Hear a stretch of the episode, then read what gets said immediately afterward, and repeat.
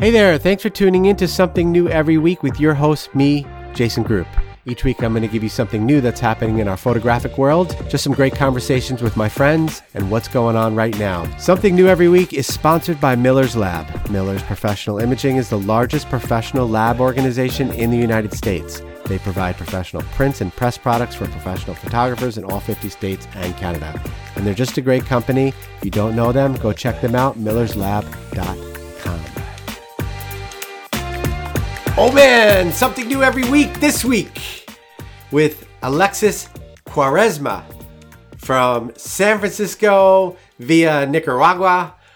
I'm really excited to talk to you today.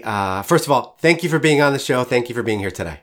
No, of course, man. My pleasure, man. Thank you for having me. Yeah.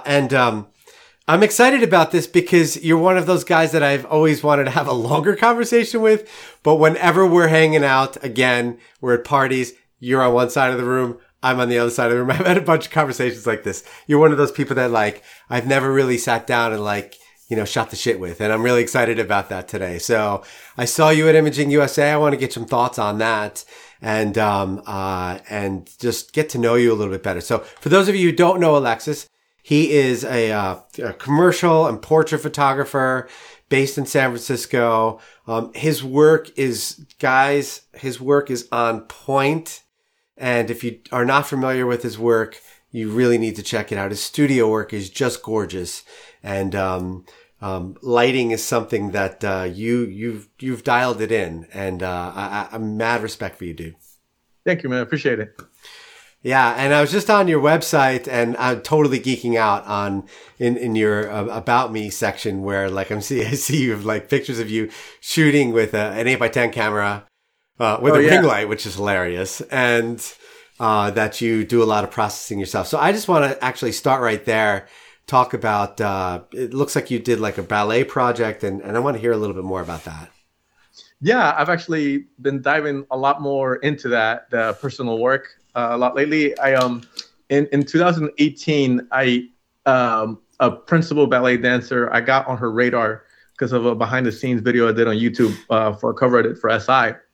And her fiance actually reached out to me and said, hey, you should work with her. She's an accomplished ballerina. And I looked her up and I was like, oh my God, she is. I was like, I normally wouldn't have access to someone like that unless I was on assignment for the New York Times or for a magazine or anything like that. So I jumped at the opportunity, and that was the first time, Jason, ever in my career where I got an opportunity to work with someone that was extremely accomplished in their field. And ballet, she's a principal ballerina. Her perspective, I want to be clear, I don't know anything about ballet. She taught me everything. But just to give people perspective, a principal ballerina, less than 1% of dancers make it to that level. Wow. So it's making it to the NFL or NBA.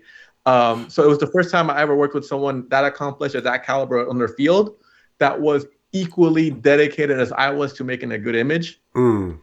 It's usually when I work with other athletes, I get 10, 15 minutes, sometimes just a few minutes with them. And while that's great and they're really popular, that's kind of just one thing. But with her, first day, to give you an idea, we worked 12 hours together on the first day. The second day, we worked, 10 hours, and the third day it was 6. So that was definitely, for me, the first time in my career I experienced that, and it was really fulfilling. And certainly, it's fulfilling photographing an elite athlete. You get, your 5 minutes with them. But it's, on a whole nother level when you get to fully collaborate and go all out with someone that also cares about the work and is accomplished. And after working with her, it was just really a unique experience, and I've been diving into that and working on that project. So I'm actually self-publishing a photo, my first photography book, with work I did with her and two other principals, and I got 2 more books in the works. And a lot of that work that I'm doing that's personal with those ballet dancers, I am shooting it with digital, but I'm also shooting it with, as you mentioned, Sasha shot her 8x10. I'm shooting a 4x5 now just because it's a little bit more affordable. And I'm shooting that on film, and I made the choice that any work that I do that's on film or with those dancers, it's going to live one way or another outside of my website and outside of social media. Whether I have to self-publish a book or whatever, it's going to live somewhere, and it's going to be a body of work that I'll create and be part of my legacy. So I'm really excited for that work. Wow, that's really neat. And, you know, adding the component of shooting with 4x5, 8x10 on top of it. And it sounds like you're doing a lot of the processing yourself. Are you doing E6 4x5 as well? I have 2 boxes of that, and I'm planning to do that, and then I'm slowly taking the 4x5 because it's like I said, I love large format. Yeah. With Sasha, I shot 8x10, and then the only issue I was having with 8x10 is because the expense is so high. Oof. I was being overly precious on like what I shot, and that's not really good. Being overly precious, that really, it's a block to creativity. So I literally did the math, and I was like, all right, 8x10 costs this much, 4x5 literally costs a quarter of 8x10, which I was like, that makes sense because it's a quarter of the size. Yeah. And then I was like, all right, cool, I'll shoot it. And then I was like, to save a little bit more money, I'll do all the processing myself. And I started out with black and white, and I'm going through that. And then I did Portra, C41. Uh-huh. And then I do have 2 boxes of Ektachrome that I absolutely love. And I'm slowly going into that because it's like I've been hitting roadblocks with that. Like I have a wide angle lens, which requires a back bellows, for those who don't know, on a 4x5. Yep. And it had like little micro holes in it that you can't see. And then, so it's just a little black tape.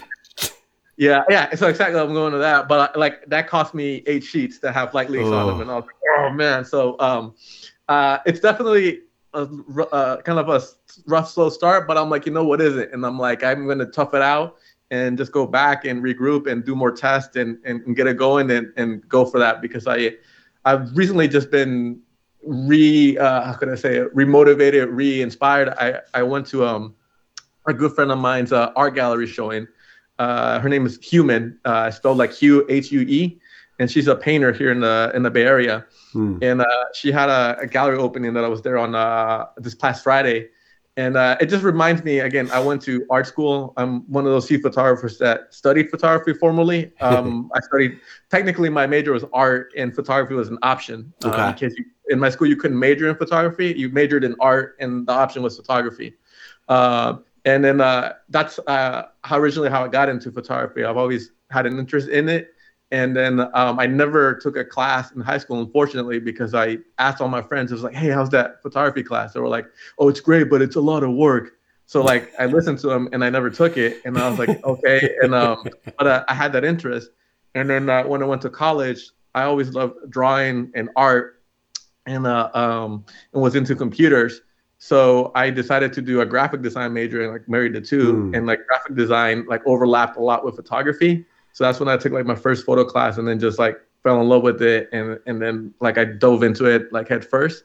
But the reason why I brought up my friend's show is because when I was in college, seeing like all the painters and all the stuff, like seeing their work, like if you see a real, like an artist, like a painter, like their canvases are like 60 by 8 feet, like 12 feet by like 8 feet. They're like huge. And I remember seeing that and loving that. And that's why I loved originally 8x10, because you could blow it up that much and it maintains the quality. And I just saw my friend's show, and she had a painting that was 120 inches by like 96 inches or something like that. Loving that size. And I was like, that's when I'm shooting 4x5, you know, and thinking, damn it, I should be shooting 8x10 because I love that quality. So, I'm pretty sure you'd be okay with a good scan of 4x5 for sure. Yeah. I asked about the E6 because I used to run a Jobo machine when many, many, many years ago. It was like a drum roll machine that would process the E6. And I'll never forget, there was one chemical in the E6 process that just smelled so bad. You had to wear a gas mask to mix it. And when you put that little beaker in, if just a little bit got onto the mask, it was you paid for it. And I miss the large format. I don't miss the processing. I mean, you know, it's definitely a lot of things that could go wrong. Like, yeah, with C41, the Blix is pretty nasty, man. That stuff is just like, yeah, that stuff is pretty nasty too. The black and white doesn't even like it's tame compared to some of those color chemicals. And it's amazing to me that you can still get it up. When we get off, I have some 8x10 and, some gear that I'll have to talk to you if you're looking for some stuff. I'd be happy to mail it out to you. And if you're looking for some stuff, it's just sitting in a box, and been looking for a good home for that for anybody to use it. I just can't get rid of it. And I you don't know about me, but I used to do a lot of commercial work, and all we shot was 4, 5, 8 by 10 for it's all we ever did. So I'm dating myself a little bit. You bring up the Jobo. So I was literally just talking to AJ from a company called Negative Supply. He makes his own products to help scan, like, 120, 35, 135 and all that. And I was just asking him, what the best way is to develop 4x5 sheets. And he brought up, it's the Jobo with all that stuff and everything. And I was like, because I'm leaning towards dip and dunk tanks. Oh, it's just God. A affordable, but and he said the Jobo, and I'm like, man, I love the Jobo, but that Jobo I think costs like $1,200 or something like that, and I was like, man, this is. I mean, are they still making Jobo machines? I'm not sure, but I know people still use that to develop, and I've seen people recommend them, and I know you could get them on eBay, but I saw the pricing for them, and it was easy to starting at $1,000, and I'm these machines were at the time were. Well, the one that we used to use had tanks, and it would pull the chemicals up. So there were tanks that were underneath, and it would pull the chemicals up, and it would sit in a water bath that it would rotate so they would keep the constant temperature. Yeah, it would push the chemicals in and out. And the 8x10 was this big drum, and it had 8 circles in it. And then you load it in the dark into this thing, and you push it down. You needed a pump to get the top off of it. It was a crazy process. We used to also, and you'll think I'm nuts on this, because the cost of 8x10 film was cheaper than 4x5 film, we used to actually cut a sheet of 8x10 film into 4x5 sheets. And it was significantly cheaper. We used to do it with a rototrim in the dark. We're using guides. And I used to cut 100 sheets of 8x10 film into 400 sheets of 4x5 film. It was terrible. It was absolutely awful. I literally would spend half an hour in the dark doing this, in complete darkness and doing this. But again, many, many, many moons ago, like that. So, going back to the beginnings of your career, when did you move here from Nicaragua? When I was 6 in 1989. So I've been here a lot to the Bay Area. Pretty much, yeah, to the Bay Area. I was in a city called San Leandro, San Lorenzo area, which are neighbor cities. And then in 98, my junior high and high school year, I moved to a city called Fremont, which people usually know Fremont by Tesla. That's where the Tesla factory is at here in the Bay Area. Nice, and then now I live in Livermore, which is in wine country. So I'm about 40, 50 minutes east of San Francisco. Oh, that sounds nice. Yeah, I love it, man, because it's far away enough from the city. And it's just literally if I go for a jog around my neighborhood, it's I will literally pass 5 wineries. That's also very nice. So again, I'm looking at your website, and you're one of the few photographers that I've interviewed that are not wedding or portrait based. Well, you're portrait based, but that are more on the client side. You're a full-time commercial photographer, and I see that your website has everything from LeBron James to Stephen Curry, talk to me a little bit about how you got into, you went to art school, you grew up in the Bay Area, you decided that you wanted to do photography. I do see a lot of, I can see looking at your work where your graphic design abilities definitely have come into play. Lots of heavy Photoshop and post-production work that you've done, but you're shooting lots of sports figures. So let's start there. Why did you want to shoot sports people to start? And then we'll get into the celebrities. Yeah, because I'm actually not a sports fan at all, man. That's always the way. Yeah, don't get me wrong. I'm thankful and I love what I do, but I'm not usually 9 times out of 10, with the exception of the really popular people. I have to look them up, and then the reason why I got into sports, funny enough, is it's what I had access to pro people, but I started shooting photographing my little brother when he played Little League. Nice. And I was literally just talking about this in my lecture at Imaging USA, where I think I started my career or my approach backwards, because I originally thought that photography, making good images in photography, that it was something you did with a really fancy and expensive camera and lens, and you dialed in magic settings, and you would get an awesome image. It's not. So I know, yeah. So I dove into all the technical side of it and learning lighting and everything, and then I was like, oh dang, I gotta talk and interact with people, and I'm like really awkward and shy and introverted, and I'm like, dang, I should have been working on my interpersonal skills the whole time. So I started out photographing Little League because it's what I had access to, which was my little brother. Okay. And then I went back to my alma mater, my high school, and my sister played in the JV basketball team. So I started photographing that and then high school football games. And originally I wanted to kind of do action photos because, like, again, I was really awkward. And when you do action, you kind of don't have to interact with many people. Like, you know, they're doing the action and you're capturing that. And while I was doing that, though, too, I also shot engagement sessions and I did shoot weddings. Okay. And all that. And the way I got into lighting is because I had an instructor in college that was an actual working pro, and he shot weddings and he was real successful. And he used to preach, people look best in natural light. And I believe what they said. And until I randomly had a call, it was 7 p.m. at night. And I got a call from a music studio here in the Bay Area to do portraits of a Bay Area rapper named E-40. Mm. And I remember thinking oh my God, how could I call myself a photographer? I don't know any lights. I don't know how to use them. And it's 7, 8 at night. I'm going to have to shoot them indoors and it needs to look decent. And I'm like, what the hell? So I called a friend of mine, Brendan Smith, who was a classmate of mine, and he knew lighting and he had LEMBs and flashes, and he was available and he saved my ass. And I remember thinking, never again will I rely on someone else to light a portrait for me. So I'm going to learn lighting. And then I also ended up working with that wedding photographer, and I just found out that the reason why he preached that is because he was, for lack of a better term, the laziest person ever. And if you didn't have to do the work, carry anything extra you would have to carry, he would just cut it out. So I'm like, all right, cool. I learned that working with him and then experiencing that. So I just ended up buying 5 LEMB strobes and then just teaching. I went to a studio class and all that, but ultimately you need to apply yourself and practice and do your own thing. And that's how I dove into learning the technical side, lighting and everything. And then, from there I shot weddings, engagement sessions and sports.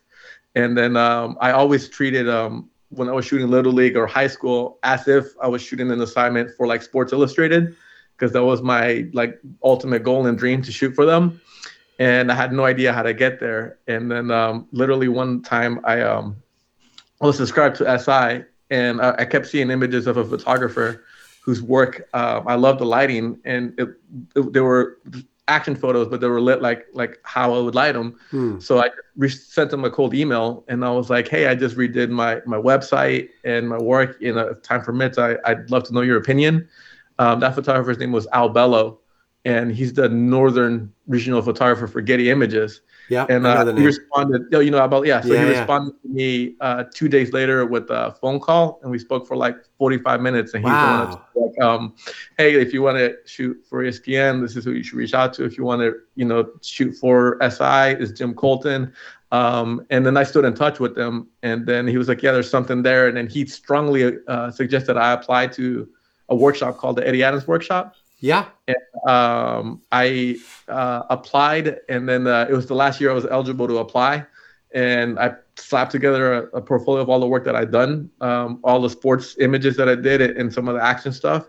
And I got in. I would say that's where my career pivoted from shooting engagement sessions, wedding. It's the first time I ever put a portfolio together.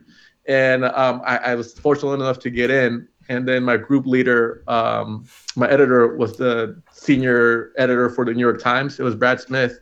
And I connected really well with him there. And I met, if people don't know that workshop, they have portfolio reviews. They're from Nat Geo, Time Magazine, Sports Illustrated, ESPN, the biggest outlets in the world. And you get to show your work and get feedback or if you're lucky enough, get hired. And like I said, I hit it off really well with Brad. I stood in touch with him.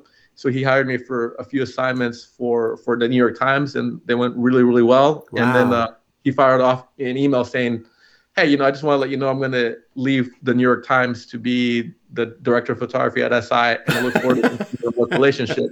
And so that's how my work kind of changed and pivoted and all that, you know. And the biggest thing is like that I learned is just like you have to have tenacity. That's how I got my foot in the door with SI and kind of that world. And then with HBO, it was just like literally working my behind off, like shooting, covering boxing, and then literally sending them work consistently for like 2-3 years till they finally like hired me, you know? Yeah. And, But well, so yeah, I want to unpack that a little bit, because I think that's such an interesting story. And I think that many of us in our photography's careers can track back to like a single moment or a single person who kind of gave you a shot and gave you an opportunity to prove yourself. Not everyone gets that shot. And it sounds like you waited till the right time, but what a great testament that Bello responded to you with a phone call, no less. Never mind, a cold email from some kid who, you know, he didn't need to answer. And so kudos to him for that. And it does show that there are people in our community that are just amazing people. And the fact that he gave you an opportunity, which then brought you to the Eddie Adams Workshop, which is a great workshop. I got to interact a little bit with that when I was working for the photo group with WPPI and Photo Plus, and they would do things at Photo Plus every year. And my boss, Lauren Wendell, who you probably met at some point during your career, at some point, probably more than me. Lauren was always really involved in that group of people, and just amazing. And that you were able to, but you took those opportunities, right? You took those opportunities, you built that. And then the second part to that is that it was your last year to get a scholarship. You put together a portfolio, you rocked it, you went, you learned, and you took that to the next step to network with people. And then you got yourself into HBO, Sports Illustrated, and then you moved on to HBO. But the HBO part sounded like it was a lot harder than some of the other steps. And again, it's the tenacity, it's the work that you put in, not being afraid. You got very lucky with that one email, but then it took you 2-3 years to get into HBO. You decided this is what you wanted to do, and then you went for it and you got it. And I remember, I know you're friends with Jackie Tobin, and she loves boxing. Like that's kind of her thing. I don't know if you knew that, but like she loves boxing, and she loves boxers, and she loves to go to boxing matches. I don't think she's gone in a long time, but she had mentioned your work way back when, and that you were doing some really, really beautiful work. Yeah. So you got into HBO to shoot the boxing matches. What would be some advice? Yeah, I'm sorry. I would say to do more of I was more interested in doing portraiture work for them than like the action stuff. Okay, sorry. Well, and that's something I didn't mention. Like and after the Eddie Adams Workshop, I kind of made the switch to be more of less of a journalism doing action stuff and more of like produced like lit portraiture. Yeah. And so, I mean, your portrait work is, I can see why, you know, any sports person or athletic person would want to come into your studio and work with you. Talk to me about, okay, so you're a kid or you've been in this a while, you decide you want to start doing stuff like this. What would be your advice to kind of get into this work? I would say know what drives you. And I would say, I know, like I spoke about like emailing Al Bello and that one really well, but like that was like the good part. Like I don't want to sit here and give you like a long song and dance of like the bad stuff, but like I did reach out to other photographers that weren't as nice or as favorable. For example, I reached out to another really, like I don't want to say really successful, but they also, like not also, because Al Bello doesn't really teach, he's just a full-time teacher, but I reached out to another guy who who's a mentor and ran like a big workshop like focused on sports and everything. And I reached out to them with the same email that I reached out to Al Bello. And I was like, hey, you know, I'd love to know, you know, if time permits, I'd love to know, you know, what you think about my sports work. And then at that time, I had two websites. I had you would go to a landing page and it would have I think weddings and then sports, right? And then, which by the way, if anybody, my advice, if you're doing both, have two completely separate domains. If you're doing weddings and anything else, completely separate. Don't have a landing page like that. Brides and anything like that, they just want to see weddings and engagement sessions. And if you're doing portraits or adventure and commercial stuff, remove all the wedding stuff. They do not want to see that stuff either. You're not going to either. So, I digress. I had that landing page, and I asked that photographer who, quote unquote, was a mentor and taught sports workshops and all that. The same thing I asked Al Bello, and his response was, honestly, you should just focus on doing weddings. You could make more money doing that.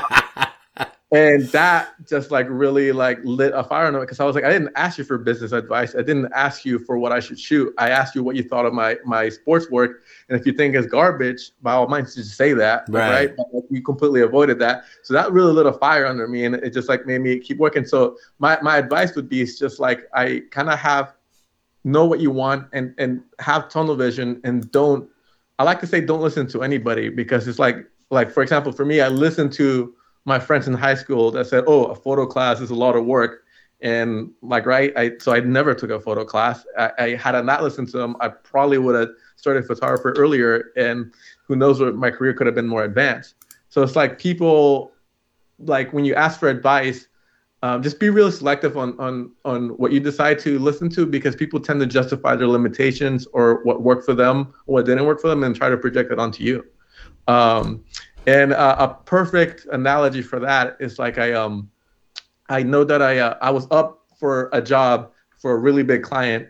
I'm going to try to be ambiguous here and not say names, but it would have been one of the biggest celebrity, bigger than any celebrity that I currently have on my website.